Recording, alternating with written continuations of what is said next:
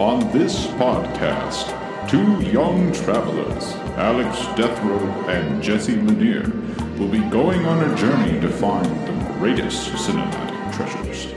Each week, they spin the wheel of fate and allow destiny to decide whether the next few hours will be filled with genius and wonder or boredom and mediocrity. Our heroes hope to unbury hidden gems and share the discoveries with the world through humble conversations, and maybe, if they're lucky, better themselves along the way. So, welcome, one and all, to the Movie Quest.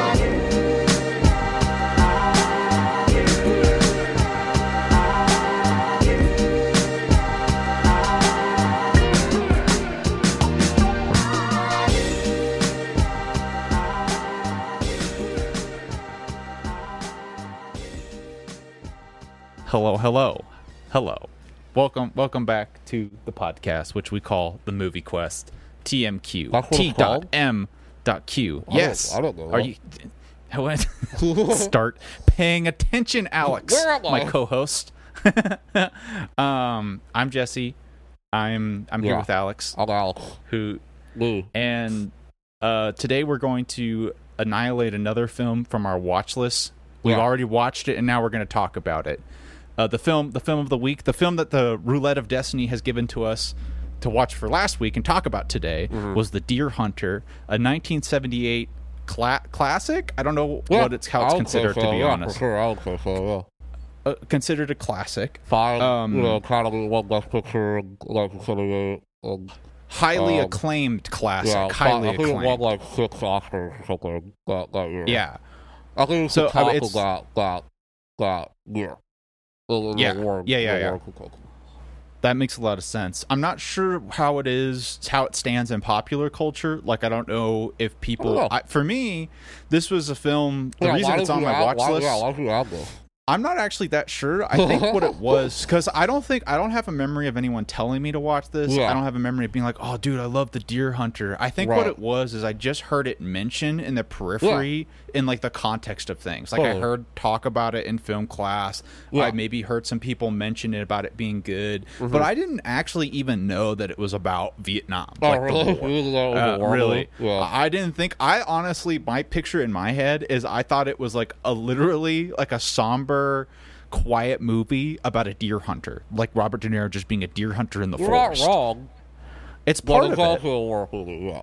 It's also Yeah. a war movie. Right. Um, so right off the bat, I guess what I'll say is that my viewing experience with the Deer Hunter is that it definitely pushes.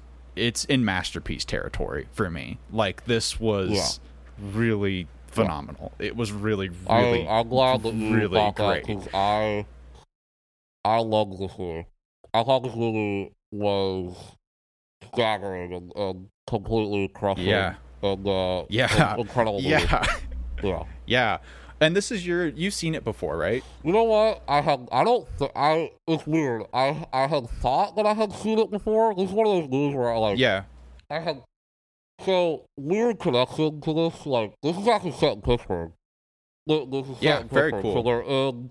They're in Clintonville or Clinton, and which is like thirty minutes outside of. So I knew that it was set in Pittsburgh, but I weirdly had a memory of watching this in high school when I was watching like.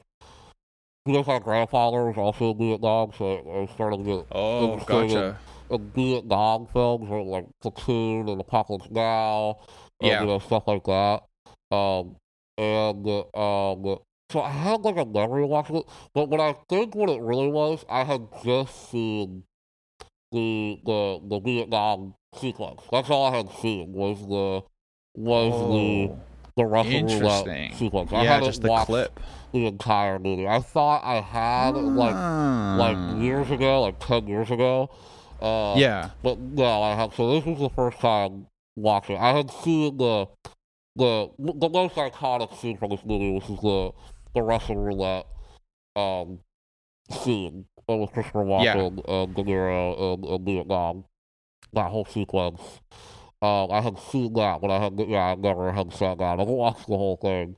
So Yeah, that's I'm glad funny. that I. I- yeah, I, I have some memories too of like films that like when I when I rewatch them, it's like I've definitely seen pieces of this. I don't know why I've Yeah. only seen these pieces before, but I I don't remember like anything around it. Right. Um, that's really interesting. That's really interesting.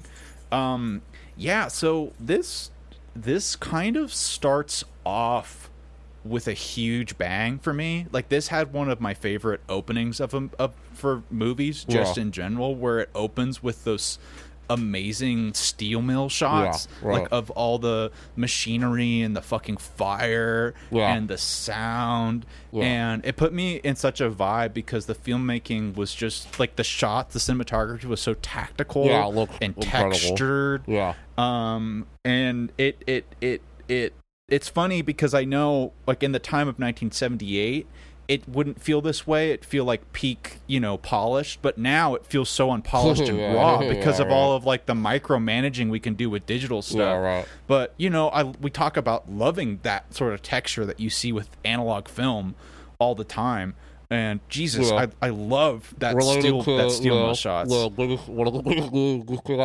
The biggest, one of the biggest movies just came out last weekend. One of the, that's one of the reasons why I love Oppenheimer so much. Is, is the is the analog? It feels like it legitimately felt like I was watching a movie from the fucking seventies, like just shot on film, no digital at all.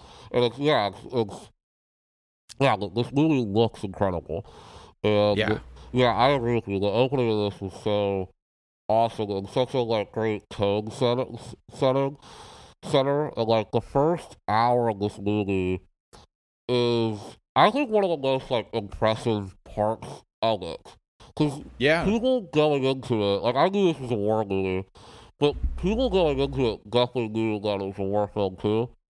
There, it takes an, more than an hour to get. yeah really long And what's time funny is this. I hesitate to even call this a traditional war movie because what this movie is about yeah really yeah is that it's about these core characters uh, and the effect that the Vietnam War has had on them before and after. And what's fascinating is there's only, you know, a unbelievable and harrowing Vietnam sequence in the film, but it's just a sequence. It's yeah only right 30 minutes of the movie.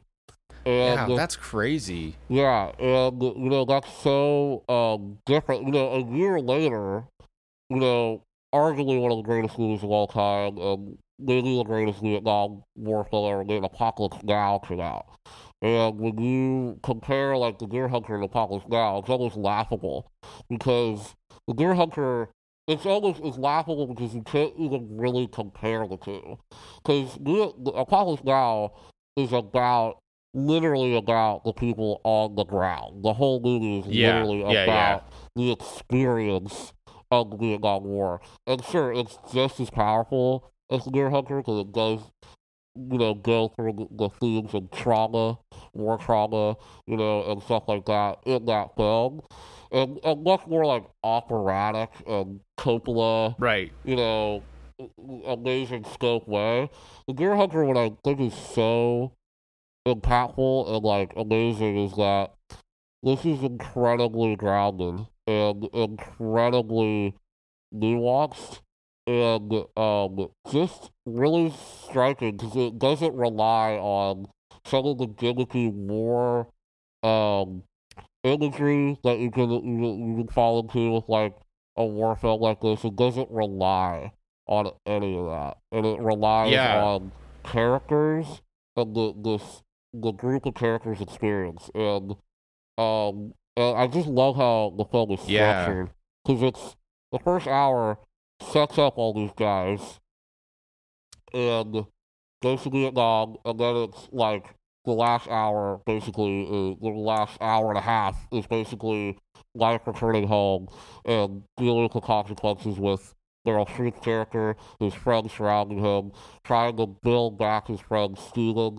trying to find Nick, you know, uh, and um, because this movie is about brotherhood, and uh, at the end of the day, and about like uh, friendship and um, but through this lens that is not pro-war, it's not anti-war either, which I think is really interesting about this movie. It it keeps it grounded within the characters and their experience. It's not like Platoon, which I think is genius, but Platoon is a movie that Stone, like he always does with all his films, because he's a very political guy, and what, makes him such an interesting filmmaker is that Platoon, by the end of it, you're like, I know exactly how Oliver Stone feels about the Vietnam War. Right, right, right, Not right, a right. fan. It's a statement. You know, yeah, yeah. Uh, and but this movie, I found the ending of it, and I found like the almost the message of it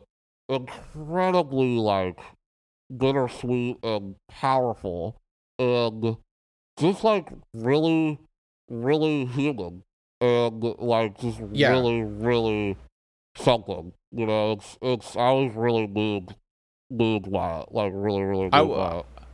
Yeah, I was, I was too, and I, I think the, uh, I, the, I really agree with the the word choice of human feeling behind it Right. because the the intense humanness of it reminds me of of how I sort of feel when I'm watching a French New Wave film like Breathless. It's just such a direct connection to the human spirit through something like that, and you just cut a lot of the the staging and stuff. It really feels like you're experiencing Yeah. just a a human life rather than the a movie experience. It is an experience, but it feels it it, it has that realism to it Yeah, that makes the very- emotion it's very very- very powerful. very grounded and very real. And part of that is, you know, this is in the late seventies, so you started to get kind of um this great, you know, naturalistic dialogue, and you know, um, Right, but also like not to mention like acting in the seventies, with thanks to people like Robert De Niro, who who is the star of this film,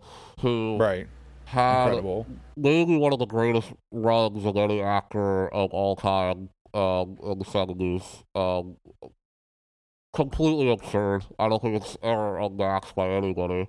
And this is Yeah. just one of them. You know, a year later, Raging Bull came out, uh, which Jesus you know Christ. is probably his magnum opus. Two years before The Deer Hunter, Taxi Driver, and then a year before that, Godfather Part Two. I mean, it's just like the the Jesus list. You know, Christ. he he dominated. You know, but him, Al Pacino, Christopher Walken, like these dudes, James Caan, like these seventies icons were doing something. These movie stars were doing so like such different acting and such. They were. It seemed like they were much more interested in like Italian, you know, neorealism and like this real Right. act like naturalistic acting. And they also all those guys worshiped Brando, who mm-hmm. was really the first guy to kind of implement acting like that in the fifties and the sixties. And he was doing this like much more um subtle and like wild swings, you know, and those actors kind of took it and kind of um did you their own thing with it, but it's with the seventies like gritty. You know, it feels like it, it feels like a lot of improv was happening, especially with Yeah, like, yeah, yeah. especially with, like those bar scenes with all the friends together in the beginning of the film they go after work. You see that, you know, they go to the bar, that scummy, you know, bar and the fucking, you know, Yeah, right next the yeah, yeah. sawmill. All that feels so natural, and I wouldn't be surprised if it was a lot of it was improvised. Uh, because yeah, it, it, I, it felt it that felt way. that way in a in a good way. Yeah. Yeah, it definitely feels that way. A good. There's definitely some things like I could I could formulate a, a critique. I don't think I will, but I could about how there's some moments about dialogue being kind of awkward or Yeah, stilted yeah, because yeah. maybe of like that stuff like that. But the experience and the context of things, it just doesn't really matter that much to me. Like those those weird bumps in the road Right. every once in a while. It just doesn't take me out of it. It just feels like part of the world, really, at the end of the day. Exactly right. Uh, yeah. um, and I wanted to mention that I I, I was really struck because I realized I hadn't seen Christopher Walken in such an emotional, not funny or, or kind of Yeah, uh, yeah, yeah. gimmicky role before. Have you ever Uh, seen the? I was- You gotta watch the um, the movie he did with Cronenberg, The Dead Zone. You gotta see that. Oh, oh, that's the that's the fucking um Stephen King adaptation yeah, too, right? I think I have seen that. I didn't know that was Cronenberg. I saw that a yeah, long Cronenberg time did that, ago. yeah. Uh, Um, But man, his performance in this movie was uh, almost broke my heart more. a, Like was won an Oscar for film. I think he's he's the character that like got me the Yeah. most. Yeah. You know, he's he's just so specifically his lines when he's just talking about the trees, dude. Yeah. I just like how they are. Yeah. Holy fuck, that was awesome. I love that. Yeah.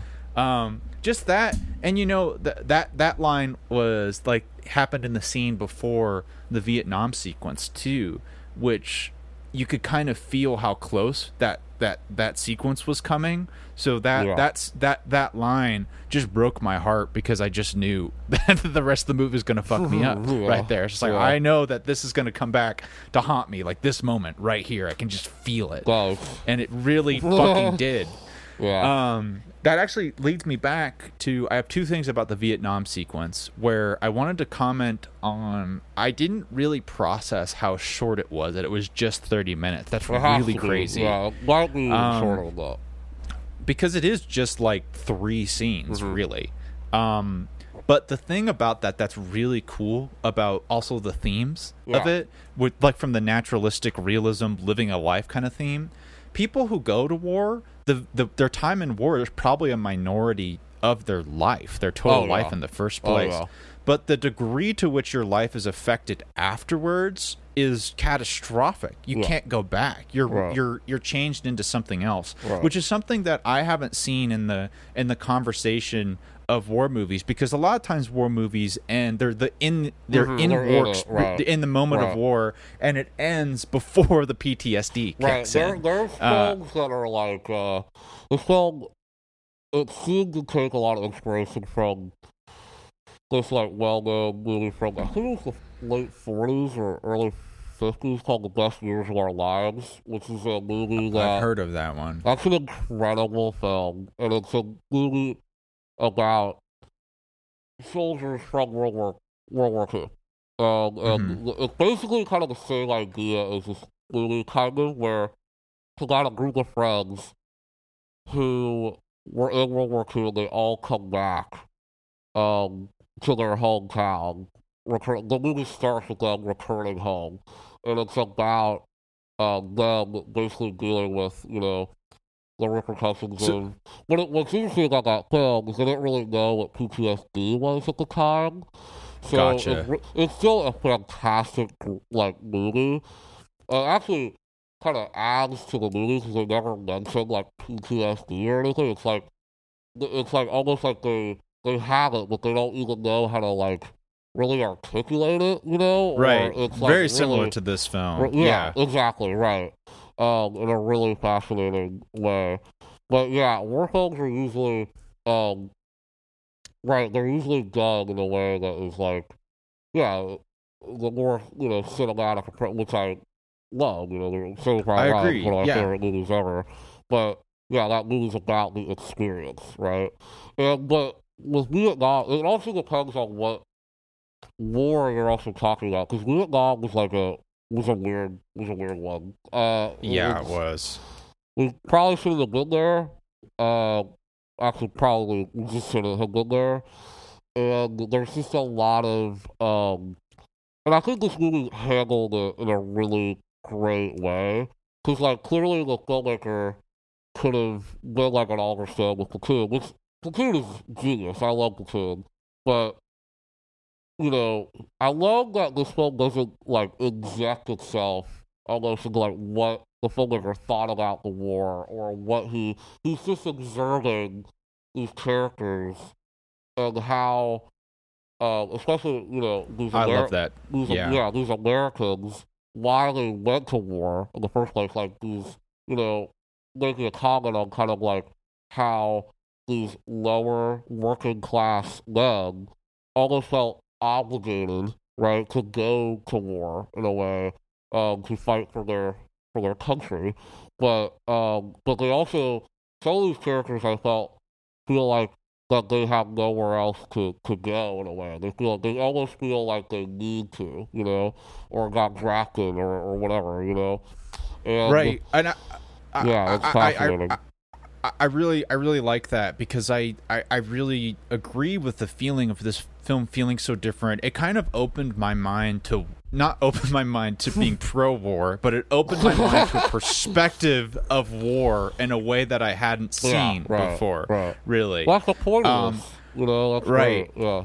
I- I think the thing about it that really kind of hit hit me in a way is I really appreciated because you're right. It really doesn't push a specific agenda No. of what you should think about the war, which I is mean, a cool thing about it. a guess, Michael, Right. I think it's, he wasn't a fan. Uh, Right, But, uh, right. That's- that's- that's a pretty most clear artists, sentence. Most artists were not. Uh, most people, most you know, liberals were not. Were not.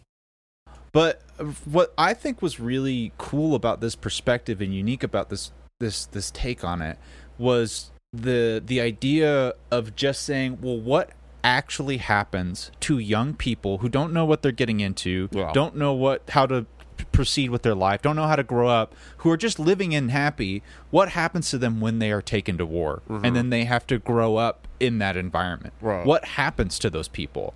And this is this this reveals that in a really uh both non-invasive Yeah. but profound kind of way. Yeah. So um, that that it also made me think about how there's kind of the argument where you and I are both in agreement about the idea where I have no problem with the cinematic take of of of war, like shooting not, yeah. cinema by taking taking advantage of that Dunkirk, Saving Private Ryan. Yeah. I like seeing that stuff. It's Right. very cool Yeah. and it's very exciting Well, and it's also also could be very, very- meaningful. Upsetting. It also it could also be Yes. in, Saving Private Ryan's case, like is one of the most impressive sequences that you know the Normandy beach scene is so impressive. But it is at the end of the day, like it is very much like a showcase for these cinematic elements. But it also works in like a I mean it's so so harrowing, you know. It really Right, puts you in the right. shoes of what it's like to be on on that beach on that day, you know. I think the and so kind of the controversy, which this a version of this controversy came up with the Dahmer thing most recently, which is the yeah. idea of like what is the point of glorifying violence Yeah, like this, right, you know? right. And there's definitely examples of war movie and army stuff that yeah, just feels like American propaganda, Right. which feels gross, you know, and using violence for a money making purpose. But a film like this really reminds me why it's important that we tell stories about this type of stuff. You know, because the lessons that every person that can be learned, especially for, you know, men like you and me, we're not in war times, but we're draftable, right? Healthy body, I'm draftable You people. are, yeah, you're not. not. I am. So for me, I was thinking about that. It's like shit, a different life. I that could have happened to me.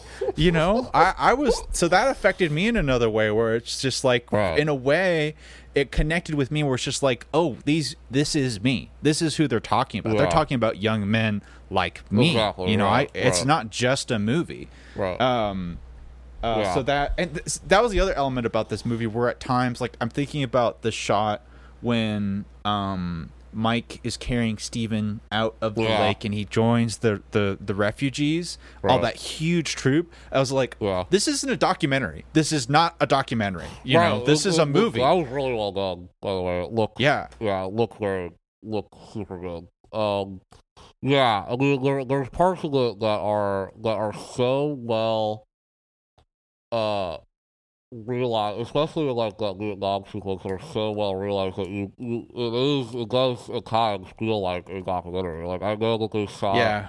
on location, they shot in Taiwan, they shot in Vietnam, they shot Yeah. in Yeah. these Yeah. places, so it's like it it feels super authentic.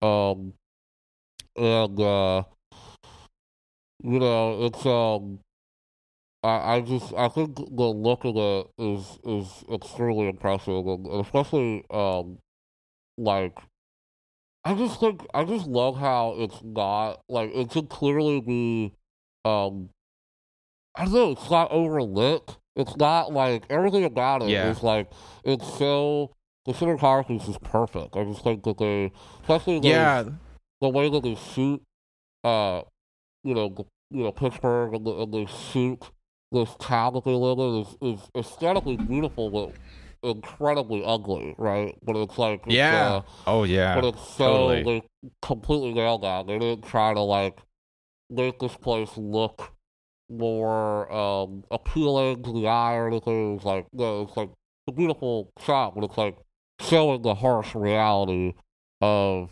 uh where they live. You know, which is yeah, you know, I think you're right. It's like I, I like that word of saying it doesn't feel overlit because that is something that I think is sometimes the like the exaggeration or almost like the photoshopping of Right. war to make Yeah. it look Yeah. more like a spectacle. right. Um, but this does a great job of Goldie finding that Goldilocks points of making it cinematic, so cinematic, striking compositions, but still Yeah. feel like what you would see and how it would feel if you were standing there with your own body. You know, which is what Right. um, makes it part. I think what helps makes it connect so much. You know, Yeah. because it it it it it feels it it not it it just feels real in Yeah. a way. Uh, But, that well, also I think that it's cuts deep, man. It feels. The look is really real, but you think about the first hour of it, it does such an incredible job of setting up, like, all the characters. Like, you, you, you feel like you know these people. You, you the Yeah. inner circle at the wedding. You get like all the, the inner circles of all of the characters, the relationships with all the main characters, and you also get a great sense of the place. Like you get where they're from, you get what these guys are all about, you get how simple their lives are, but also how complicated their lives are at the same time. You know, Yeah, how, right, right. Um, you know, it sets up brilliantly. You know, like and Nick are in love with the same woman played by Meryl Streep, which is you know, um, Meryl Streep. Uh, this is crazy to see. You know, uh, early Meryl Streep Yeah. performance. Um, and uh, she is just she's she's beautiful. Like she's a beautiful woman when she's young. I don't know how old she was when when she did this, but um, Um, it's a quick quick side note. That's I want to get back to what you're talking about, but I just wanted to bring this up because this shocked me when I learned this. But did you know that why she was on that film? Like, because she was on there for her dying husband. Whoa, whoa. Do you know about that? No. So the guy, th you know that that character part. You know the dude. I can't oh, fucking John, remember his John, name. uh, the Godfather and uh, Yeah, yeah, yeah. Oh, the sidewalk guy who's married? fucking great. They were married. Not only were they married, dude, yeah, he was dying of like cancer at the time, lung cancer. Yeah. And Meryl Streep decided to join the film so she could be with him on his last days because the dude was like, I got to do this movie. And she was like, I'm going to be here. And she never got remarried. That's I never knew that. Laurel, that, never that- remarried. Oh. no, that this man is the only man to to have married Also, Meryl Streep. I had talk- no idea. Talk about that guy. Rest in peace, John Cazale. I think that's his name. yeah, that's I think that's right. Rest in peace to that motherfucker. Dude, one of the greatest runs. He was in The Godfather. He was in this. He was in The Godfather 2. And he was also in one of my favorite movies of all time called Dog Day Afternoon, starring uh, Al, Al Pacino and, and him. He was one of the most, like, I remember that's the first time I saw him. And I was like, he's one of those actors that is just instantly like, holy, holy, who the fuck is this guy? Um, yeah. yeah, that's a that's a that's a big loss, man. He was in so many iconic selling. He was only a working actor or, or for you know fifteen years and has had a, had a career that most actors fucking dream of having. You know, I know. It's, Yeah, he's he one of an had- incredible actor. I think he might have the statistic that he was only in like that handful of films, but every single one got nominated or won an Yeah, Oscar. Like incredible. every Yeah. single And one. He was like a magic he's ingredient. Great in like he's fucking great in them. Like it's like holy Yeah, he- shit. He's One of really one of those magic actors. actors who's who's amazing as like this side character who always Right. makes an impression and kind of also shows how there's that kind of magic to uh, camera acting where like he's not a conventionally attractive dude. Mm-hmm. He doesn't. No. He doesn't come guy. off as being like like this charismatic hero, but he is so gripping whenever you watch him right? On the yeah yeah, which Yeah. he's such an interesting fucking character Yeah. in this movie. I like um, his, so his yeah, transformation too. Um, course, you know, he when Life returns from war, he's kind of a different kind of dude, you know, and I think that he played that really well, where it was like there there was some kind of transformation in between, you know, like leaving and, and return. Um, yeah, but he but also doing it in that non non advert way, which is so Yeah, interesting about the exactly, second yeah, half of the film. That's the whole Yeah. last third of the film is crazy because there's so much emotions going on, and none of the characters are able to speak them. like Mhm, none of the characters are emotionally mature enough or have learned how to articulate how they're feeling. Yeah, but you feel how which they're feeling is, which so vividly. incredibly human. Uh, which is Yeah. like unbelievably That's most um, of the feelings that we have are feelings like exactly. that. Like feelings that yeah you can't articulate, and feelings that you can't articulate for many reasons. You know, um, I, I just think of like in, in terms of that, like I just think of like when he goes and he learns that Steven is alive, and he goes Yeah. to visit his wife or or his yeah I think it's his wife Angela.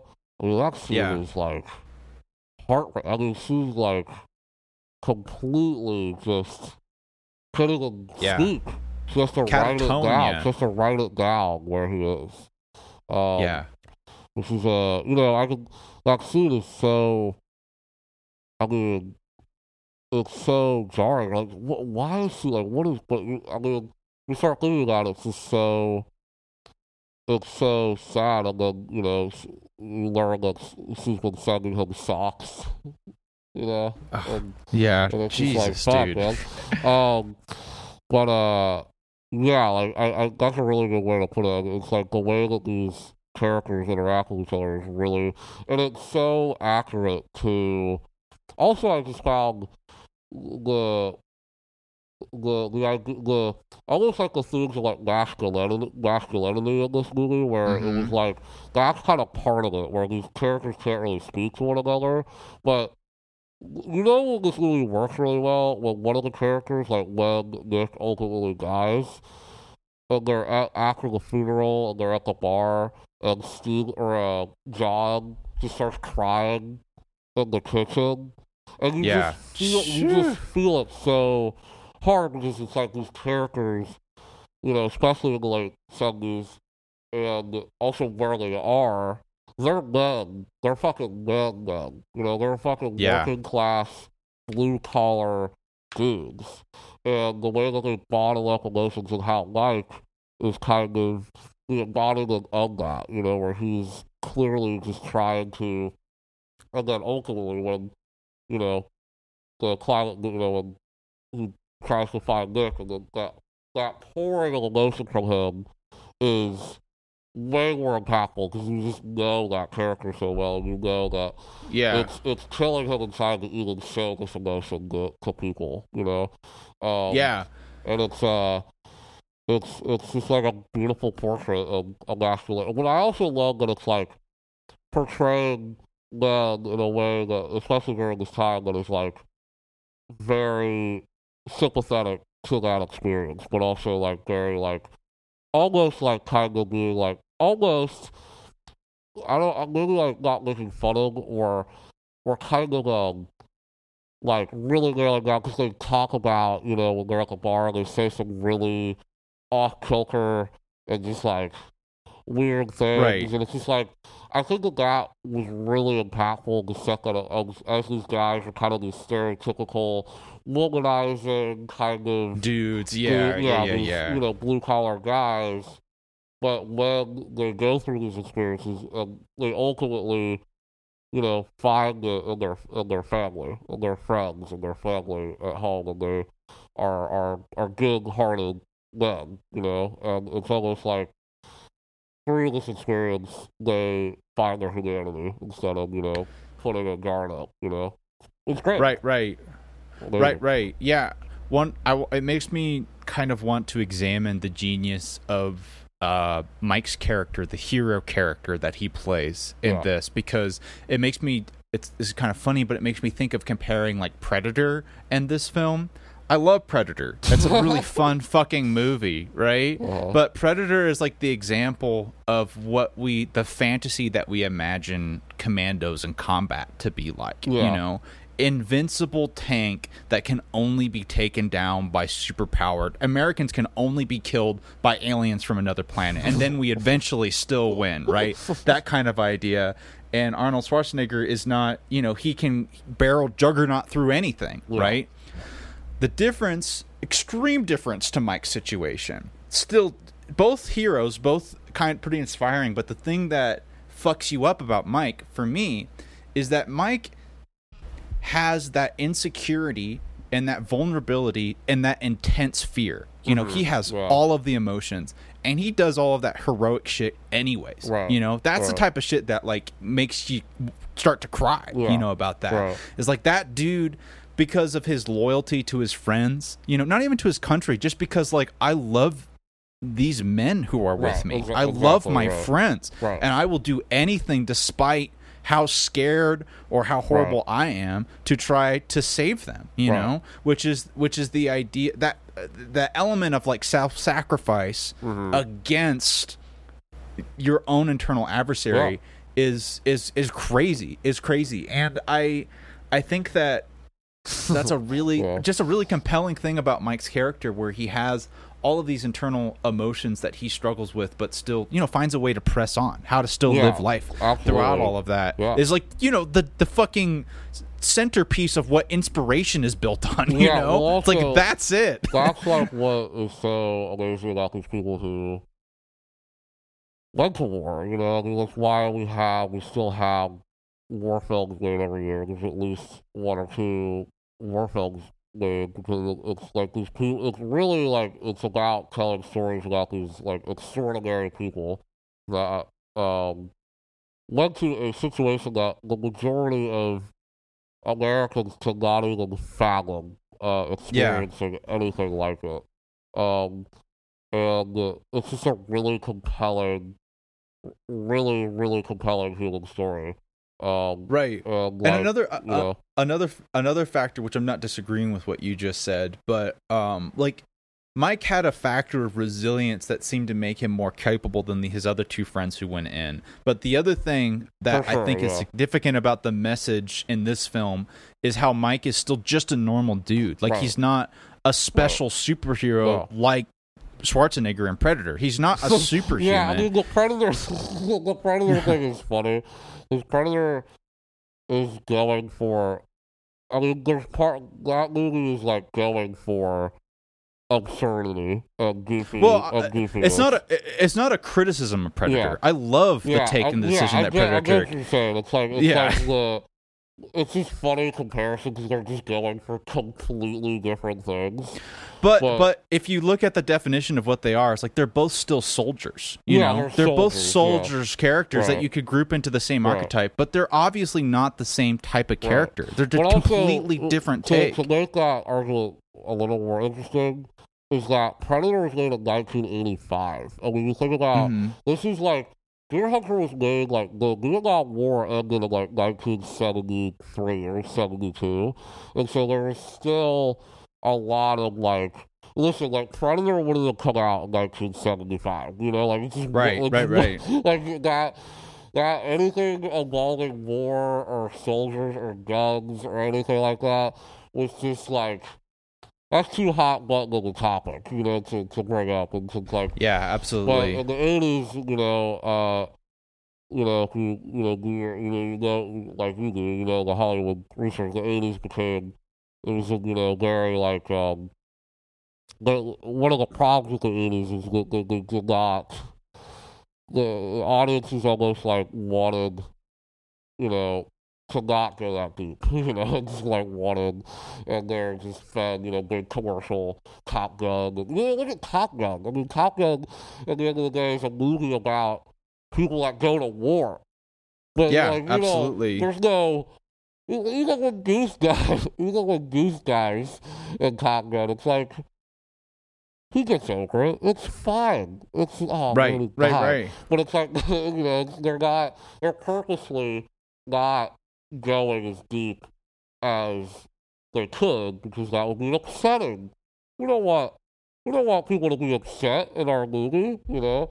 But the Deer Hunter is I- way more concerned with telling a deeply like human a human story about. Well, I think people. I think an, a, another factor of that is maybe even rather than like there's a certain amount of decisions to not you know go too deep, but with as a culture there's that factor of forgetting that it actually Exactly, does right, go that exactly, deep. right. Then that's kind of the point of the comparison I'm trying to make Yeah. is that we watch this and we think, oh, we're watching Predator, this is war, and then you watch Deer Hunter. For me, it's like, no, this is war. That's not war. That's a movie. I think a better example that makes more sense to me is like a movie starring Mel Gibson called "We Are We Are Soldiers," which is Yeah. like kind of um a generic Hollywood war film that is like attempting to do what this movie's doing, but is like completely that it just it just doesn't even get to the, the heights of of what this film is doing because it's almost like Mhm. checking the boxes of almost like you know the the stereotypes and the cliches of a of a war film.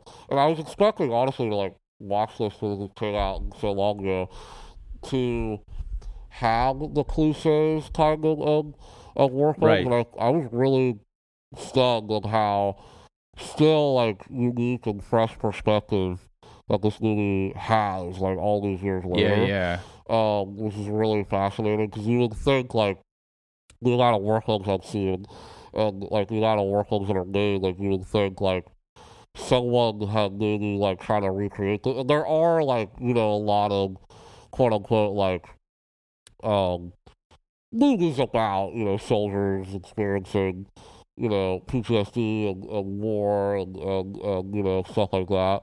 But this movie like just the perspective of this movie has is still unique and it still feels fresh and, and like uh still very like um relevant weirdly to, to today, which is very like Right. striking, you know. Well, I think one of the reasons probably for that is for like what we're what we're talking about is the the emotional complexity Yeah, of the yeah, underlying because for it's like it's you can do it- It's it's, it's you can yeah. you can you can take advantage of like a, a trend of a spectacle of like war movies yeah, are yeah, trending, but there's something like that seems infinitely valuable about this examination of the human Right. spirit and human emotion Right. in this because I completely agree with you where it just it's it just it just feels like something I've never seen before but Mhm. also something so universally Totally, yeah, connectable. There are good war films even before the Deer Hunter, obviously, that um, are incredibly. There's a lot, um, but they're that are incredibly uh, almost like just as effective. Like I find the Kubrick uh, war film Paths of- Paths of Glory. unbelievably yeah, I really devastating want to and see that. beautiful. And then also the Kubrick, one, he made a Vietnam War movie called Full Metal Oh yeah, f- right. Um, which is that's a, that's another film that's really, really interesting because it's it's almost like heightened in a, in a really fascinating way. I know when like Full Metal Jacket came out, there was like a lot of criticism towards it because of that, because it was like almost like um. I think Kubrick, there's part of that movie that is like, um, you know, Kubrick is a genius, and I think what he tried to do with that is like heighten these like Vietnam, like the the the the, the mental turmoil that some of these soldiers were going through, to like an like almost like a horror movie level. Yeah. of, like yes. and that's what made that movie work really well, like really effective. But I know like my grandfather, for example, like who was in Vietnam, who I I've asked before like what he thinks the best Vietnam War movies are, and he never has like told me what the definitive one. I think he said like I think he liked Platoon, but uh, Yeah. which makes sense. But but I think he um really didn't like Full Metal Jacket because it was so um you know just like not close to his experience you know but I think interesting. which is Interesting. but to the point of like you know that's someone that was in Vietnam yeah they're gonna have a way different perspective uh, from It's people also- who are not you know It's but also it's also I don't think interest- that's important about a, about a movie I think you can get the same feeling. I mean, the, the idea behind some of the, the decisions that Kubrick was making with Full Metal Jacket are like, he's purposely trying to like really like make you understand this emotion, you know, and like heightening it in a way that is like really. It's not like he's trying to. Yeah. He never. I don't think he's ever come out and been like, yeah, this is exactly. You know, it's like I, he wasn't trying to make a movie that was like one hundred percent factually correct and one hundred Right. percent. But what he was Right, doing right. was he wanted to express the feelings that he had, but also others had on the Vietnam War in a, in a really interesting Yeah. film, a piece of art. You know, it's not like the Deer Hunter that is, which is another great piece of art, but it's very, it's almost like the thesis of Deer Hunter is like, all right, I'm going to really try to tell a real, realistic human experience of like what these people must have gone through and what must have been like, you know? Right, right, right. Well, I, right. I wish I Which- did more research about it. I don't know. This is written by. I don't know if it was written by someone who had gone to Vietnam and had these experiences. Well, or, th- that's the- that's that's the other really fascinating thing about this conversation because if you think about it from a completely logic, I guess logical or rational perspective, the only way you could possibly do something like the Deer Hunter is if you write from your experiences. yeah, right. But I think the reality is that that was not the writer's situation. The Mm-hmm. what what the writers the writers did have, you know, which is complete, completely new, was the the Vietnam War being televised from my research. Oh, so yeah, that was one of the things yeah. that the writers had a direct connection through the screen of these Yeah. these human experiences. So it's it's it's interesting how even if you weren't there, you can still get a hyper realistic. Which again, Well, yeah. I don't know- There's been a lot of you know. There's a. I know. You know that's part of the team. You know, film. and then Oliver Stone also made another Vietnam War movie called Born on the Fourth of July with Tom Cruise. Is another like really powerful movie, but that's part of that movie too. Is like the the you know the, the you know the the war being televised and, and the fact that what that had on on the civil the, the the people also like on you know that weren't in the war. You know they were getting it was the first time they were getting like these real images and these real like um things that were happening in real time. You know, which was like you know they weren't able to do that in World War Two. You know, right, Like- right, right. if your husband was in war in World War II, you most likely didn't really know what was going on, you know. But Right. Vietnam, like we had a lot of footage, you know. Right, right. Which makes yeah, which makes it writing about it a completely different experience. Yeah. And it, it also it also makes me think about um you know how I kind of feel like that that that f- film uh, and movie makings are sort of like an inherently biased format in a way, and I Oh, don't mean sure, that yeah. as a, in in a flawed way about it. It's it's a good thing that they're biased. They're Yeah. they're pushing one way or another because they're usually driven by the interpretation of one a person. person, yeah, So so the people. point of the point of that is that for me, I don't think it's the job of film to do what history's supposed to be doing, Right. which is recording events as they happen. I I think which you can boring movie, right? I mean, it would be like, uh, I want to have, I want to see a perspective, you know, like, Right. I mean, like, you know, speaking you know, war films came out, just kind of war film, but Oppenheimer, it's like, Nolan has a perspective on Oppenheimer and the perspective of nuclear war. And I'm Right. glad that he put it in the movie. It would be kind of boring if he was just like, here's the. Why would I want to go see a movie that has no perspective when I when the Wikipedia page is right there? You know, like I can just get the right. information. Well, well you know, right. Well, even even even something like a book, you know, like actual history or Yeah, well, documentarity, yeah. even something like Well, that has a bias or exactly, like, perspective. I understand. I understand what you're saying it- for sure. Yeah, even like Um, journalism, look, has a a perspective of who's writing it, and who's you know, like, but just like facts, you know, it's kind of Right.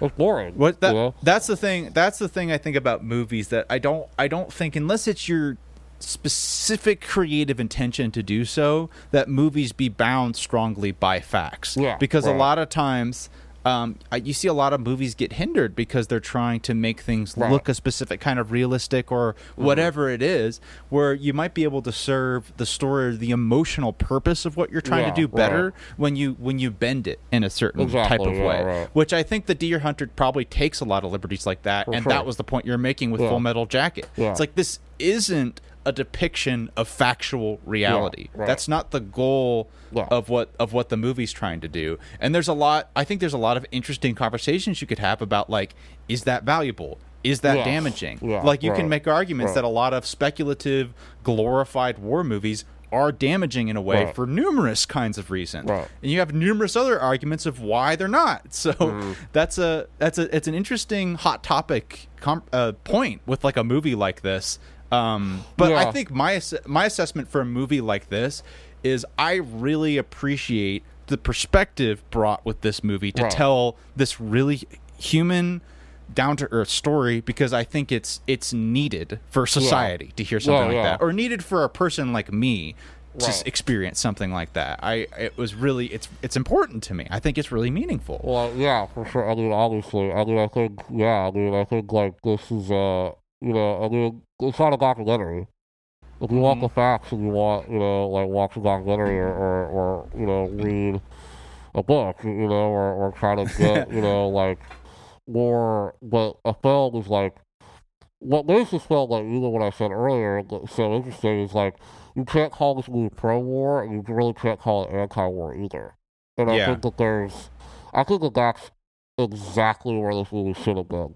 I think Yeah. if this movie leaned some other way, and it was kind of like, but I just love that it focused on these characters and their experience in this with with each other and, and with this situation that they were that they were given and the situation and how they reacted to the situation.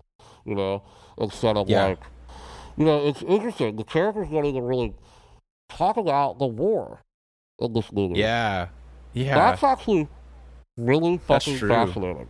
That they never had a conversation in this movie about the war. Like why they're going to war, what they think of the war. I think Right. that that's fucking insanely interesting.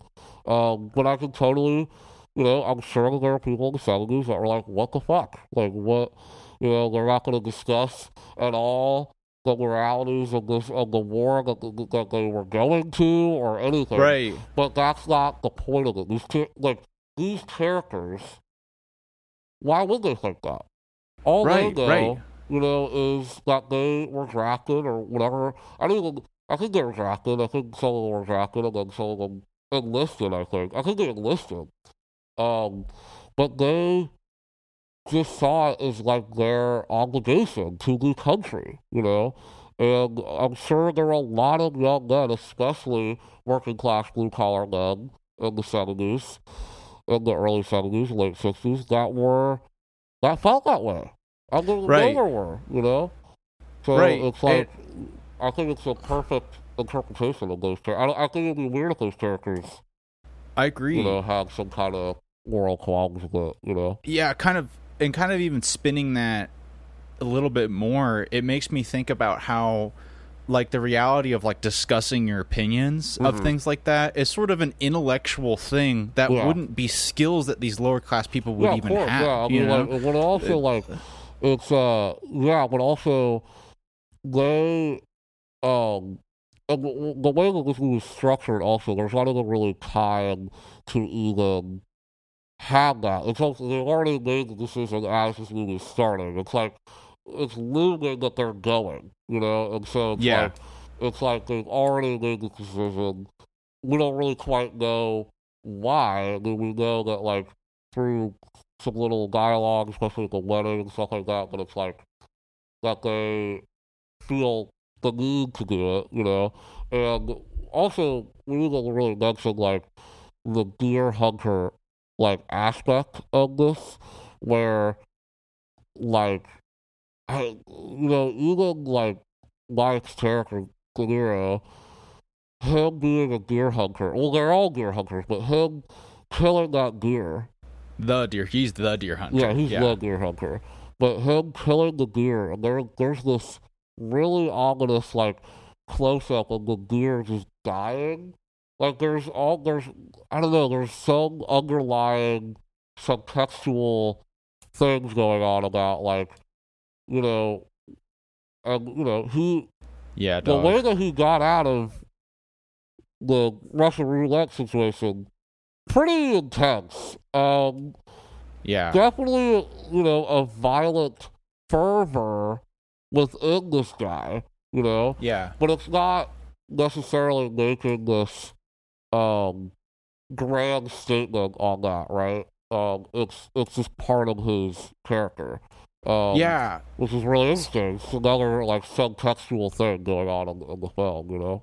Y- Yeah, so kind of thinking about that, but backing up to the, what you're saying before, but connecting to that point is um, a h- the super heartbreaking element of this film to me. Maybe the most heartbreaking element is how these characters in the beginning are these pretty conventional people who are Yeah. happy with their lives. They're happy like following the path Yeah. that society has laid out for them. They're Yeah. pretty they're cool with that. They're like, yeah, I'll grow up, get a job, get married, do this stuff, and Right. that's fulfilling and meaningful to them. Drunk. And it's heartbreaking. get drunk, you know, and for a lot of people Go that's like something you want to escape. And for a lot a lot of artist type people, a lot of people telling movies it's just like why would you want that? All you'd Mhm, want is to escape convention. So they insert Right. themselves as a cape person trying to escape this hell Yeah. to get to a better, you know, ascend to a better place. Right. But this movie doesn't have a character like that that wants to escape this life.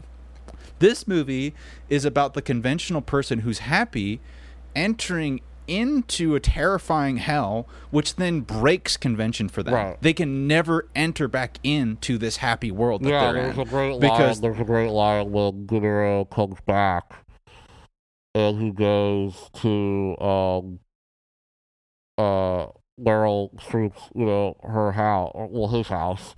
But he walks in. Well, first of all, he doesn't show up for the party, which I thought was a great yeah, decision. a gr- and then he devastating. come, comes back, and then he is super uncomfortable in the Yeah. house. And he has a line where he goes, "I just feel like I'm far away."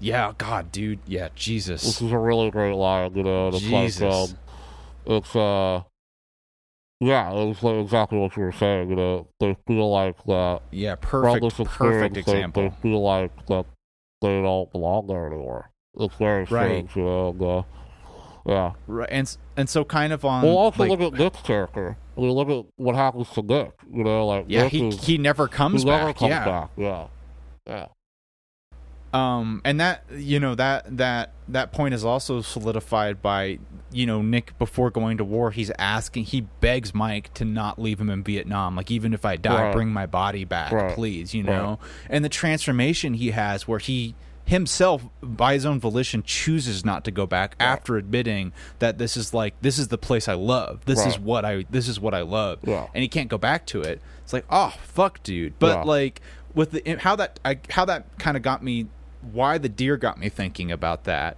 um and that that deer imagery which is is one of those things in a movie that it's like damn this has to be in here but it's hard to pinpoint why but Right. cause, but like but it, But also, one of the things how that, that imagery calls back at the Absolutely. goes and and he can't shoot the deer.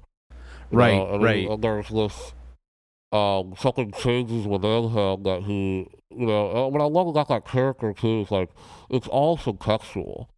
And Yeah. it's like it's just how it is. Like that's how it is, you know, and yeah it's just like uh, I just love how it was. It's it's so hard to do what this movie does because it's like you want your characters, you want the emotion of um, a character like Mike in that moment. You want to translate to the audience that he's feeling traumatized, like you can't kill something, like he just Yeah. feels traumatized. You can't, you know, you just can't do it. Even like this animal that he's he has a deer hanging up in his fucking I'm pretty sure his house or somewhere when he looks at it, just can't even. He looks away from it. He has like a shade of the deer head on the wall, you know. yeah Um, and then he ultimately can't shoot the deer, and it's like so subtextually you want to translate to the audience that he can't, you know, these traumatized can't kill anything. Like, Right. But without him saying that, or you know, it's like it's that's fucking it's hard, and that's what this whole movie is. Like, there's never Right. a moment where the characters are like, you know, this is how I feel. You know, it's like it's just all through one. The performances are fucking insanity. They're so good, and that Right. you know, and that's you know. That was a gift that was given to the, to the director and, and the Yeah. writer and everybody who worked on the film because De Niro is, um, you know, the saying that he's good at this movie is fucking. Stupid. It's an understatement. Uh, but he's a gen- you know he's a generational talent. You only get one of those you know every few decades. You know, so having him in this movie and being able to translate these really complex, layered emotions just through a look. I mean, just the conversation he has with Angelo is just like fucking. There's so much running through his eyes and so much running through his performance that it's just like you don't he doesn't need to say anything. You know? Just put the point the camera at him. You know? Like I mean Yeah. and that's uh that's what that's when you get real magic in cinema when when you can just performance and just um no dialogue very little dialogue and never you know, it's all through cinema and, and Right. you know, it's, it's really powerful when you can get something like that, obviously. you right know? right right and it, it's it it it one of the things about it that makes it so because like when he comes back it's almost like this feeling that he has secret knowledge that this world that he returns Yeah. to doesn't have Totally. anymore Yeah. um Yeah. and how do you get it to make it feel like he has that secret knowledge without him saying i have secret knowledge that you would never understand which is what most people opt to do because Well, they don't just- trust That's all performance. that it will communicate Even like if they got him at the bowling alley, you know, there's just something underneath, you know, Right. it's just, you know, like when I- you I know think- Stan comes up to him and he's like, "Hey, are you alright, man?" And Mike's just like, "Yeah, yeah, Yeah. fine." But you know, it's just like it's just, but it's so it's just perfectly played. I mean, good lord, I mean, it's like it's so good. another i think another element to it that This that goes to- good.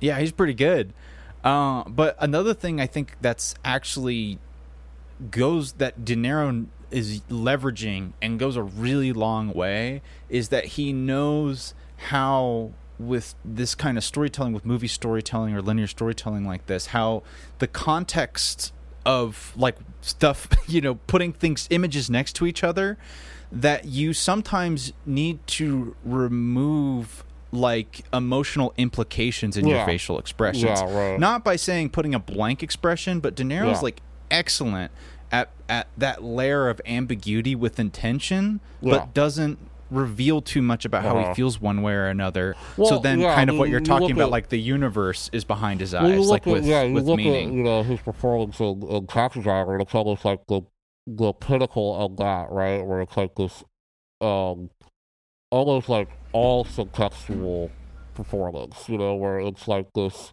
truly like the universe. You can see everything through that man's eyes, and, and like, Yeah. he's in almost every single frame of that movie, and just you know, there's, uh, you know, actors, you know, I love movies, so I love actors, and I love performance, performers, and, like, someone like him, there's a reason that, like, you know, he, he you know, actors of our generation, even generation before, look up to this guy. Like, he's Yeah. one of the greatest screen actors ever, and he just understood what you're just talking about, It's like, how to play to the camera and also working with the director who knows exactly what he needs and what he wants and when you get that it's just like magic and it's just like Yeah. perfect, you know it feels it feels to me when I'm watching De Niro that ra- you, rather than almost having the perfect expression for every situation,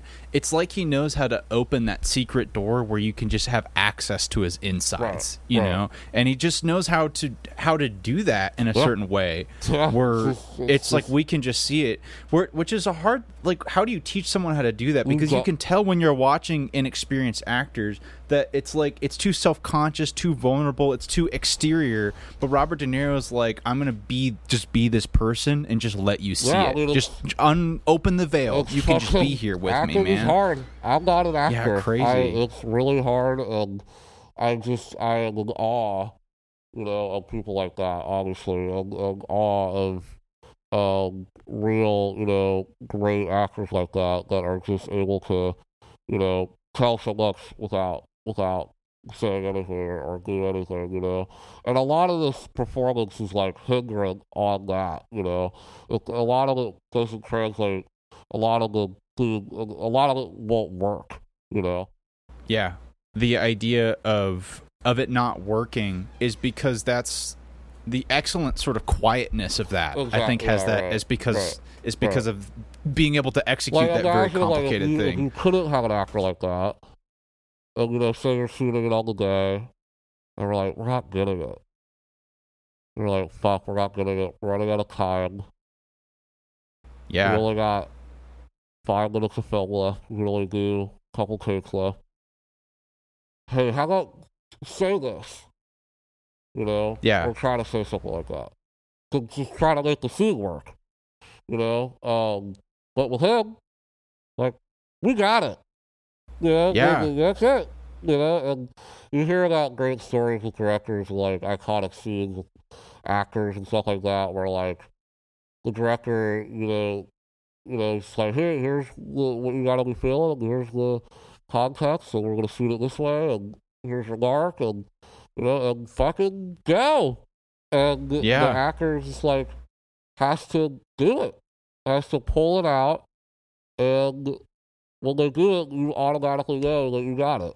You know, and Yeah. then you hear great Or- stories where it's like they were wrong on the day. The actor thought that he was totally right. You know, he's like, Yeah. I played Yeah, that perfectly. And then they edited it into the movie, and then the actor watches it and goes, fuck. And then they go reshoot it. You know, there's great stories like that also.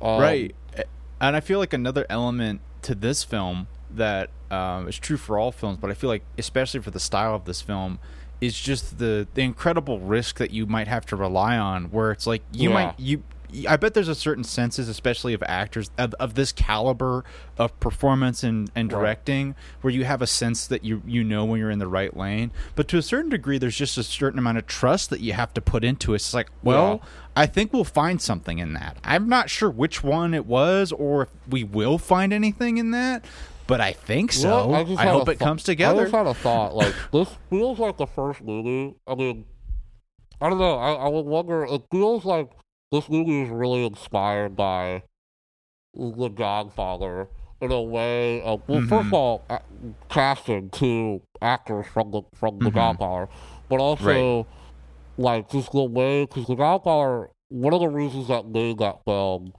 so impactful when it came out is the type of acting that is in that movie. It was like it was Right. very, you know, this was this was early seventies when The Godfather came out. It wasn't, you know, into the seventies. It was early. Like the fucking, you know, the the Hays Code was lifted like two years before the movie came out. oh, jeez, that's interesting. And the sixties, you know, had this like it was starting to get to this to that point, that subtle with like Al Pacino and James Caan, and, you know, all you know, the gallery of fucking insanely good actors that are in, you know, the Godfather series that went on to be, you know, some of the biggest and greatest actors of their generation, you know. right. But it's funny because like that movie clearly had such an impact that it was like, okay, we could kind of try to. We have these actors that can even do this, you know, because like in the fifties or even in like the early fifties, like something like doing like subtle acting like this wasn't even like a thought. It was like right. this is just sure. There's examples, you know. There's examples of, of times where filmmakers have you know tried to do that, but I think when realism and, and you know stuff like that is just like because the Godfather I feel like, and its success, I feel like filmmakers are probably more willing to be like, okay, we could like try to like really ground it, you know, in a in a way, and, like really get these actors to emote, uh, Yeah. you know. I wonder. and Yeah, I really. I wonder if you're onto. I wonder if you're onto something from like a historical perspective, because there's also that element.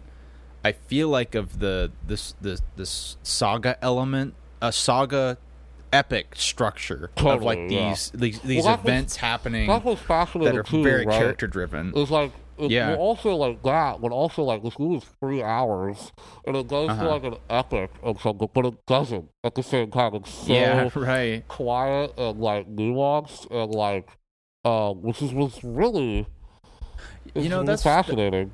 Th- that is Different really time. interesting because this because the deer hunter really almost feels like just a moment to me Yeah, after like right. reflecting on it it Right. feels it's so grand but it feels so small yeah, too in a Totally. good way though not in like it, it minimizes and feels less significant but Yeah. that's that's really true it's just I- like a snippet I think before we end, we already we talked for like an hour and ten minutes already, but yeah we haven't really talked about like we talked about a few, but like specific like scenes that like really Yeah. grabbed you. Um, I guess I'll go first. Like one that like I really one moment that like reminded me of like Lawrence Arabia and like kind of like these um I- these like genius editing i know what you're gonna say where uh when they go to um so they just got back from their hunting, they go to the bar and I think it was John starts playing on the piano and he starts yeah playing this really beautiful classical tune and all these masculine they just got back from killing a fucking deer, okay? And they're hammered and they get back and he plays this music and there's a sense of calm and the sense of like them looking at and hearing this music and I'm in that moment I'm assuming that they're thinking about they're about to, to go to war. You know, they're about to, to head off to Vietnam and it just cuts to the to the bombings. I was like that's like Lawrence Arabia level, you know, like the match you know, like that shit, like there's editing choices that are just like oh, genius like you just- yeah like just a cut. That's like cinema in its purest motherfucking form. i agree man. Like, yeah, just a i fucking agree man cut, just fucking like like bam, like right in the fucking like chest, like fuck. yes So yeah. Space space odyssey bone to Space spaceship Odyssey, type yeah, of shit Totally, yeah, totally. yeah dog yeah. I, I know was like, that, that was cinema. Uh, that that moment right there moment- It reminded me of the moment of Oppenheimer too. And I was like, yeah, just fuck. This cinema in its purest form. Just fucking. All you gotta do, man, is to cut. I- I, cut. I love I, I love that that moment with the music Yeah, was um so surprising to me just in that scene before. I didn't expect it to cut like that. Right.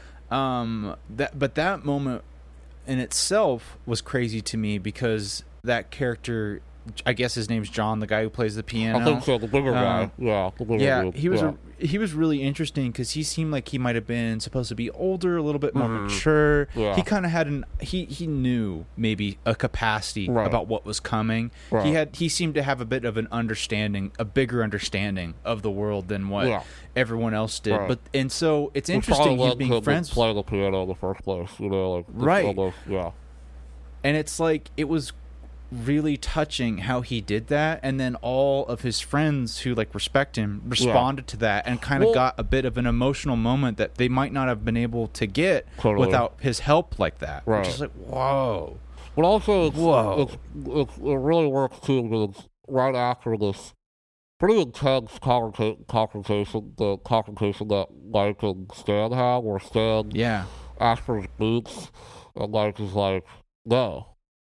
Yeah And Stan's like, what the fuck, dude? Like, and it, it's, it, that's a really interesting moment because it's like, almost like Mike in that moment is like almost trying to, like, grow up in a way or trying to um be more be more of himself and be more of assertive in that moment, um, which is really interesting.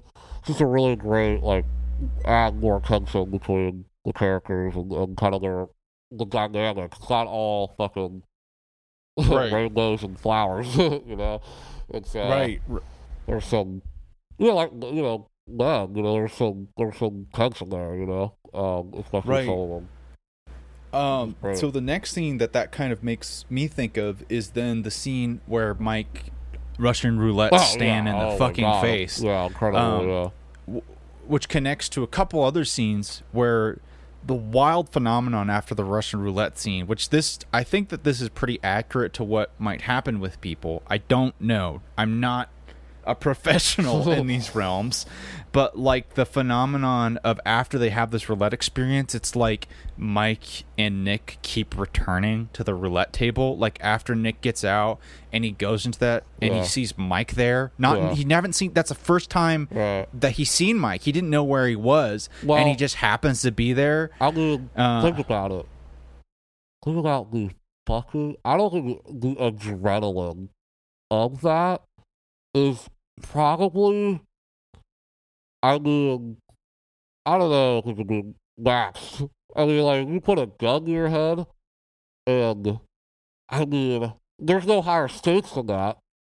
Right. and then to like win because they keep saying we're gonna win, we're gonna get out of this, we're gonna win, we're gonna win, we're gonna win. Like even in that Vietnam, se- you know, what we were going and talking about that Vietnam sequence, there is like a the way that Mike is like hyping himself. It's like a game to him. Like Yeah. he's like, you know, and it's Well, like the adrenaline 'cause- of that. Oh my god, dude! I can't Well, I- imagine. I, I feel like my perspective of it is that it was less it was more like that experience was so intense that it damaged their ability to connect with anything that wasn't as intense Yeah. as that I anymore. think it's I think it's also that.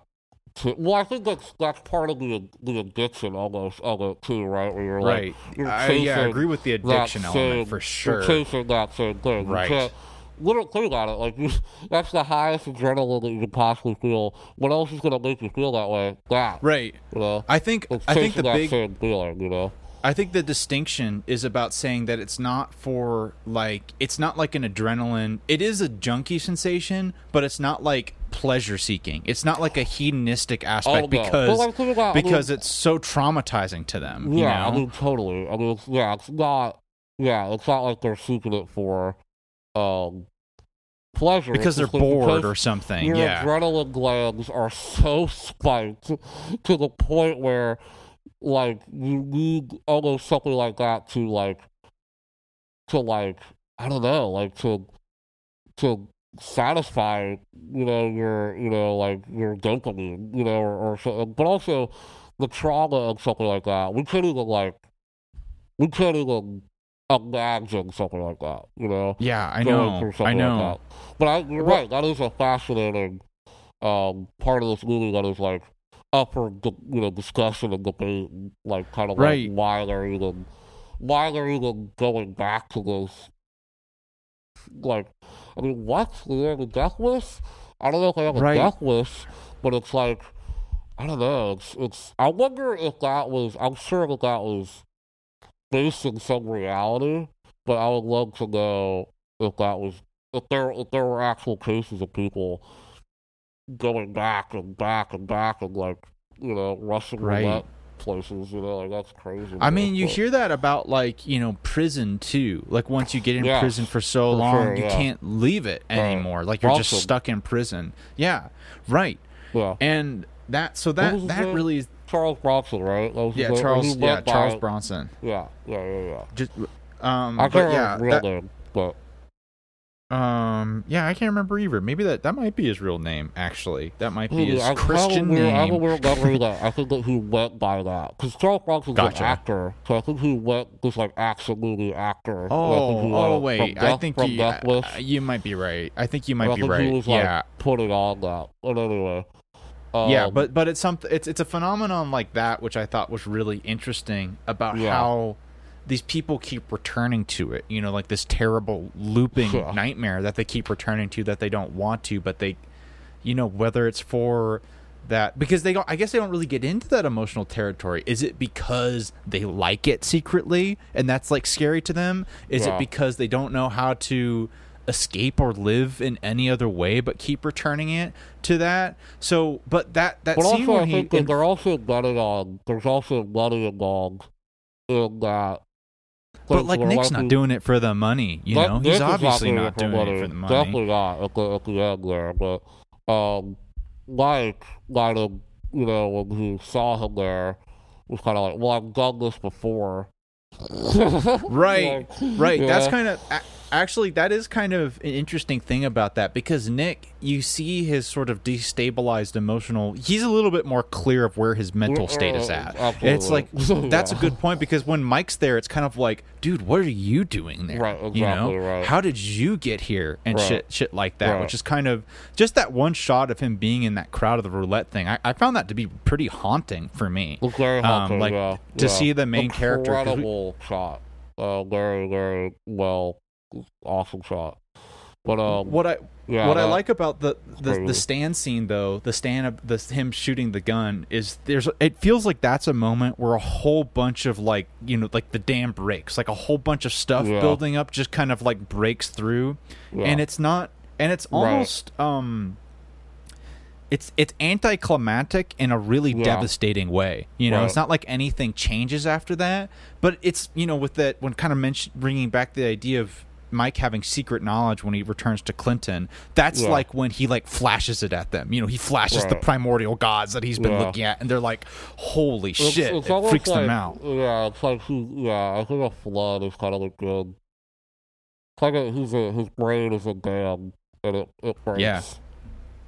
for a second. And, uh, and then he, and then he's able to rebuild it. But the, the, the melancholy, Right, right, right. the melancholy thing about, a lot of things about the ending that is melancholic, but it's probably going to continue to, to happen. You know, it's not, Yeah. it's most likely not going to be a one-time occurrence. You know, it's like, that's PTSD. That's, you know, it's, it's, it's something that is, uh, he'll never be able to, like, get past this insanely traumatic thing that he experienced, you know, um, that most humans on, I would say the majority of humans on the planet have never experienced putting a gun to your head, pulling the trigger, and seeing, Yeah, you know, like, um, but yeah, how about that scene? How about the Vietnam? the scene. Yeah, dude. Insane, Uh, dude. Holy fuck. so intense. Um, yeah. every every element of that, I mean, was Well, just so to S- when perfectly done. is like completely freaking out the way that Mike is like talking him down. Um, Yeah. I just find in that scene like Mike almost like taking control of the situation to be like really fucking compelling. Like every like uh, it's just like really really um I hate to say it, but it's like it's fun to watch. I mean, it's thrilling. I mean, it's absolutely Yeah. thrilling. I, I know. Yeah, that's that's you know, that's another thing about it where it's like when it's amazing that you can do the justice of the realism and still make a Yeah, compelling, right. exciting Right. cinematic experience. But Right. I, I really feel like, which I think I've heard some notes about there's being some critiques about that scene, not like the realism of that scene or the, the Mm-hmm. factual inaccuracy of that scene kind of causing some problems. I won't Oh, comment on that because I because I, I don't know, so I can't Right. argue that this is like how Yeah, war really was. I've never been in the but- Russian roulette circle. I don't really know what they really like, you know. But or the- held hostage by Viet Cong. Never never happened to me. but the the the the, the gripping factor of the dread mixed with like Yeah. the exhilaration um i was also just so uh taken by the psychological differences between like nick steven and mike Yeah. you Yeah. know No, how yeah, they responded to it so differently makes it so well. Yeah, it's like it's uh, yeah. I mean that's that adds to the richness of the characters in general. You know, and like even like that first hour leading up to that, you get them their personalities so well that when that happens, it's like it's almost like you're you're almost like it's like a shock to the system of how Steve reacts to it, you know, or, or Yeah. Nick is reacting to it, but Mike reacting to it is is also like uh, I love that it throws you it. It's so um i know such a I I really would love to know if that was planned. I, I, like I meaning Right. like did they figure that out in the edit, or did they figure that out like beforehand? Like that, you know, he was just gonna cut to to the just cut to it. I mean, it's also uh horribly um shocking right when it cuts to you see the the guy put a bomb in the in the um Oh yeah, dude the kids and the yeah, it was terrible. Um, but I think that Yeah. that was a absolutely like inc- like we said earlier, ingenious um cut and to like put you right in the horror. I mean, there's no no leading up to it. There's no like, there's nothing. It leads you right to the horror, bombing, horrible shit happens so like immediately, and just Yeah. puts you right with them in this like in the worst moment that they had in Vietnam. Instead of like this movie could have easily been like a traditional Vietnam movie where they, you know, you see them meet the camp, and you, you know, it's like you don't see any of that. You literally just get the most traumatic event that they ever that they experienced when they there, and I know. I, it would be cool. It would be really interesting to know how much that would plan. I would. I would really agree with you Because I would, I would it. really, I would, I would, I would assume that they shot a little bit more of like the setup, possibly, Yeah. of like how that, you know, first of all, how the, how the got destroyed and like all that shit, and then leading into that. But like, I, I would assume that they maybe shot that stuff, but then in the edit decided let's just cut like right to it, you know, yeah, instead I, that, that's that's that's what it feels. That what it feels like a discovery type of thing that they realized along Yeah. along the way. Um, it's, it's the editing of this movie. So I mean, one of the things I know we said this earlier for one of like an older film that we talked about. Like one of the things that impresses me so goddamn much about early cinema is editing. Like I just find the the the attention to editing, especially in those old films, and like how like purposeful a cut was, and like just how um I don't know. It's just because it was so uh, more arduous than it is today, where you just upload and watch like five different versions of the scene within five seconds or five Right, minutes. right, you right. Know? But this, like, it was so, you had to be so precise in the way that you cut a scene together. I just agree. Really, I really, when I see something that is like super well edited, like a movie that came out a year, I think the same year, All That Jazz was like an absolute masterpiece.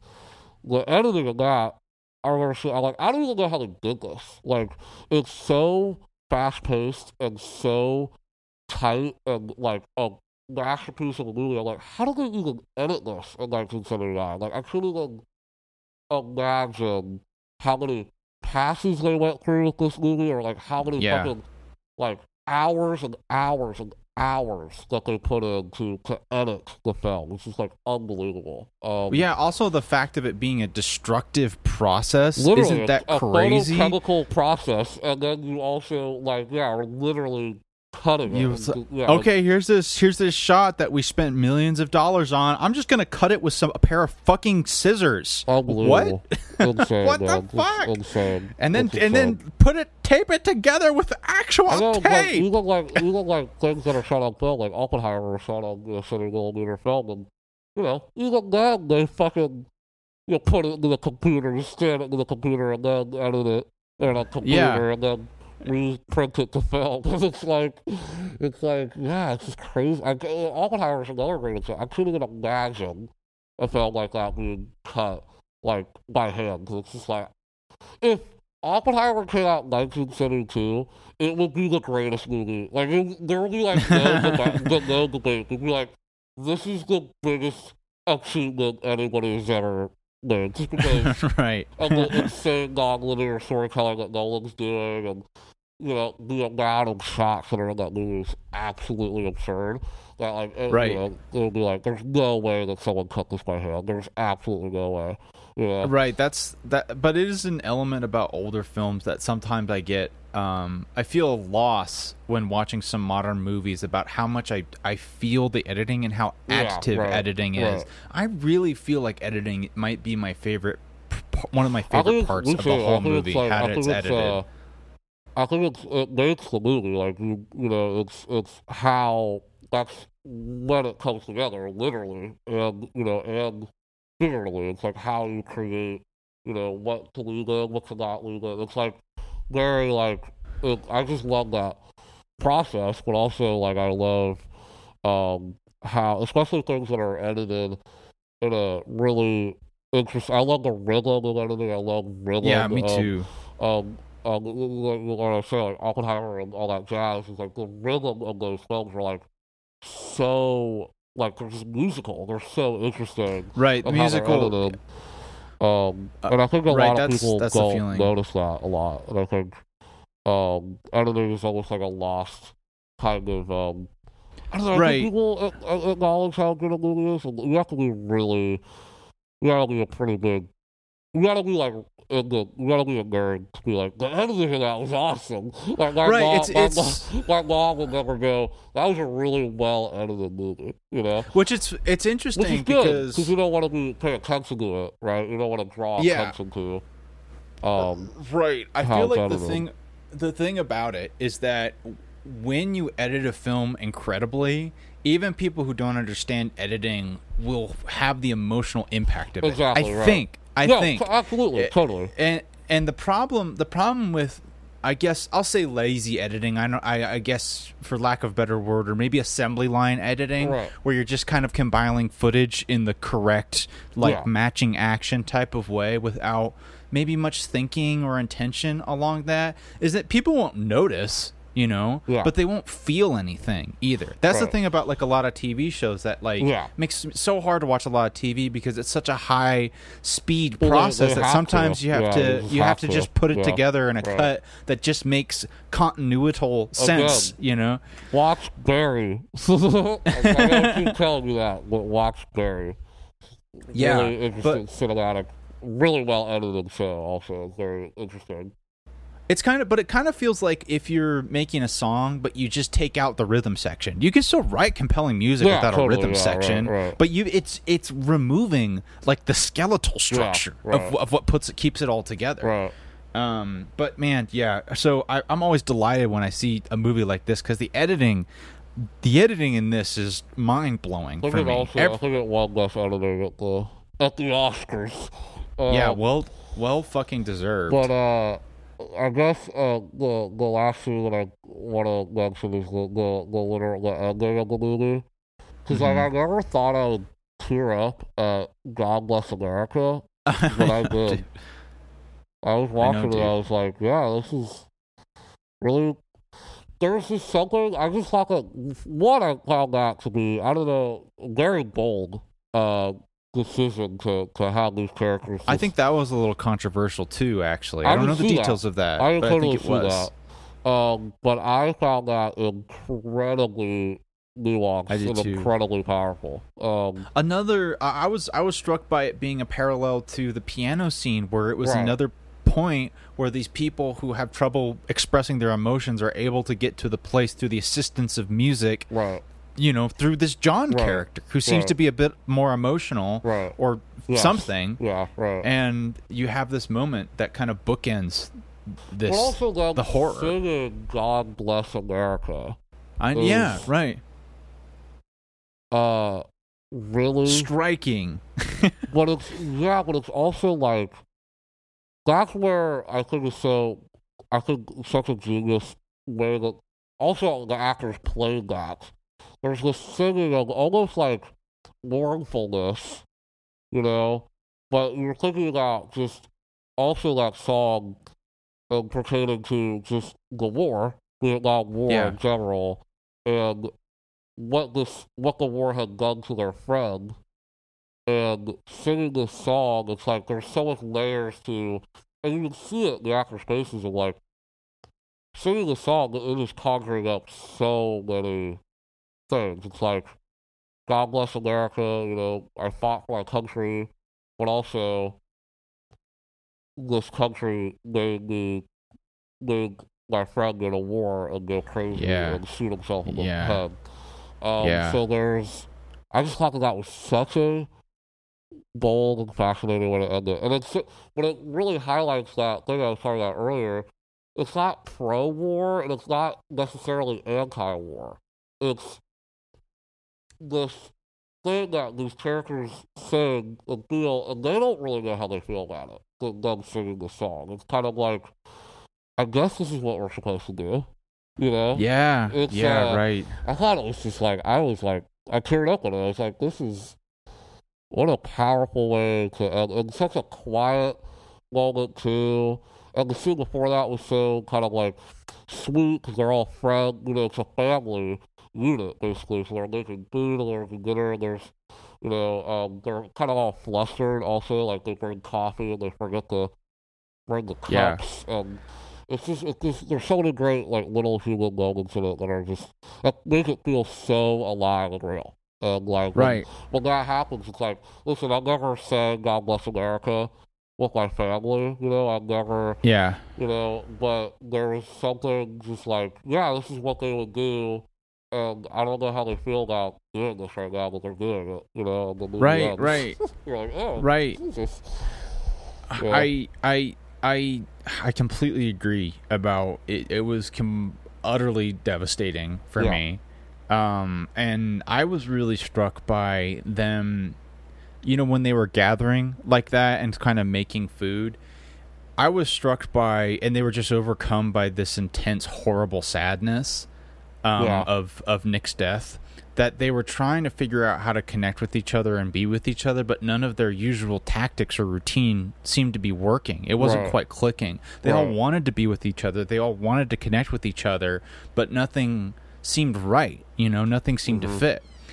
And then that moment, in addition to all of that weird, ambiguous shit, political shit, and Yeah. thematic shit in it, it also seemed to be what they needed at the end. They did that, and Mm-hmm. Yeah. then they were able to Right. move on on. from that. Right. Um, and the other, the last thing about that that hit me was it was like it feels like you're waiting for Mike's moment to finally say what he needs to say, and he's up there and he's about to toast, and he just says to Nick, and the movie ends. Yeah. and it's right. like, Okay. whoa, Yeah. it's whoa, that yeah, that really got me. Really, it's just beautiful because it's just that is what this character would do. I mean, not to relate to like my grandfather, but he has never, and even my father has never told me or like or anybody a Vietnam story. Yeah, And I just thought that that was, you know, the, the, the, the men of that generation, the way that they would bottle up things, and the Yeah. way that they just hold things in, which I think is a, a deep sadness for that generation. Um, that a lot of these guys, especially people who went to war and experienced these things, are were caught with how they grew up, or you know, whatever circumstances, to not express these feelings, and uh, Yeah. it's just a deep sadness with that generation of, of people. And I think that's why this movie kind of hits really hard today, because you think about yeah, these people who did fight, fought Vietnam are still here today. You know, there's a lot of Vietnam veterans that are still alive. Um, so it's uh, and I mean, and also the how masculinity, the definition of masculinity, has evolved has so much so since much. then. I went and saw Barbie. I mean, it's a total takedown. Oh, you know, national, well, not not a word, but it's a, you know, satire on masculinity Yeah, yeah. and femininity. So it's like, yeah, it's 100%, you know, the way that gender roles and things like that have evolved to this, you know, we have our own problems now, you know, talking about these things, but it's evolved way past what it was in the 70s in a progressive way, you know. right Um, and that's so- that's that's a that's a real identif there's a lot of identifiable uh, identifiable valuable things in this movie but that's you know a big one for me is how it chronicles you know Right. captures that masculine Uh, uh, uh, well, experience captures also that, but a a a, a and a, a time, you know. yeah It's a great just uh encapsulation Time of like you know yeah like what you know um art art about the about the war also which is absolutely fascinating. You know Apocalypse Now, Platoon, you know Born on First July, and you know all are still not just made he made a couple movies literally about the Vietnam War, but he also you need to look at like movies like Natural Born Killers is almost like a Yeah. a, kind of like right. a um a statement on the aftermath of the Vietnam War, you know, and, Mhm. and kind Yeah. of how that affected people. Um, and which is really fascinating. And he's a fascinating figure, but um, yeah, it's just it's it's fascinating. And that's one of the reasons why I love, you know, um, you know, history. History is cool. American Yeah. history, fascinating. Yeah, dog. Yeah, it's crazy. Um, yeah, I'm in- glad that you like this movie a lot because yeah, I'm, I'm glad you really liked it. moved- Really, really moved by it. That's it for the Deer Hunter. Uh, we had a bit of a snafu, so uh, the the ending bit that we originally recorded for this episode is lost to the void. But that was the majority of the conversation. And uh, next week we're going to be talking about Emperor's New Groove. Um, this was the movie quest. I'm Jesse. Alex is not here, but he will be next time. Goodbye.